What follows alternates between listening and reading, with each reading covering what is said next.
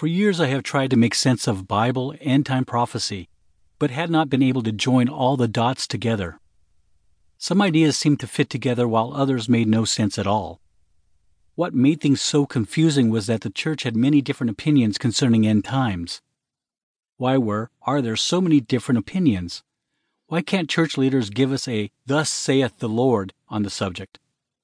Is God keeping the truth from us for some unknown reason, or do you need a PhD in theology? I had asked myself these questions and never been able to find a definitive answer until now. I believe there is a Christian denomination that has been given by God the mandate for the preaching of end time prophecy. This church has more truth than any other Christian denominations on earth. In the past, it only took a flick through my Bible or an hour or two to find something biblically wrong concerning other groups who call themselves Christians.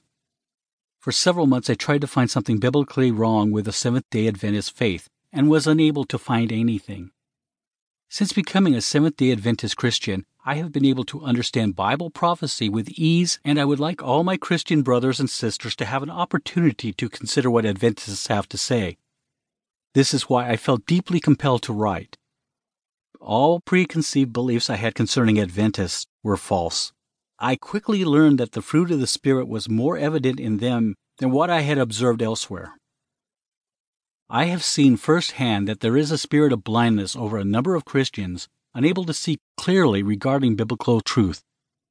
The blindness is caused by pride and the fact that most Christians today believe God's holy law has been nailed to the cross. The Ten Commandment law has never been nailed to the cross. This idea is a major problem within the church today and will become a significant toward the end of time. Since accepting all of God's truth, my personal relationship with Christ has far surpassed anything I've ever experienced in the past, and I am glad to be in God's end time church today. Karl Olsen, November 2014.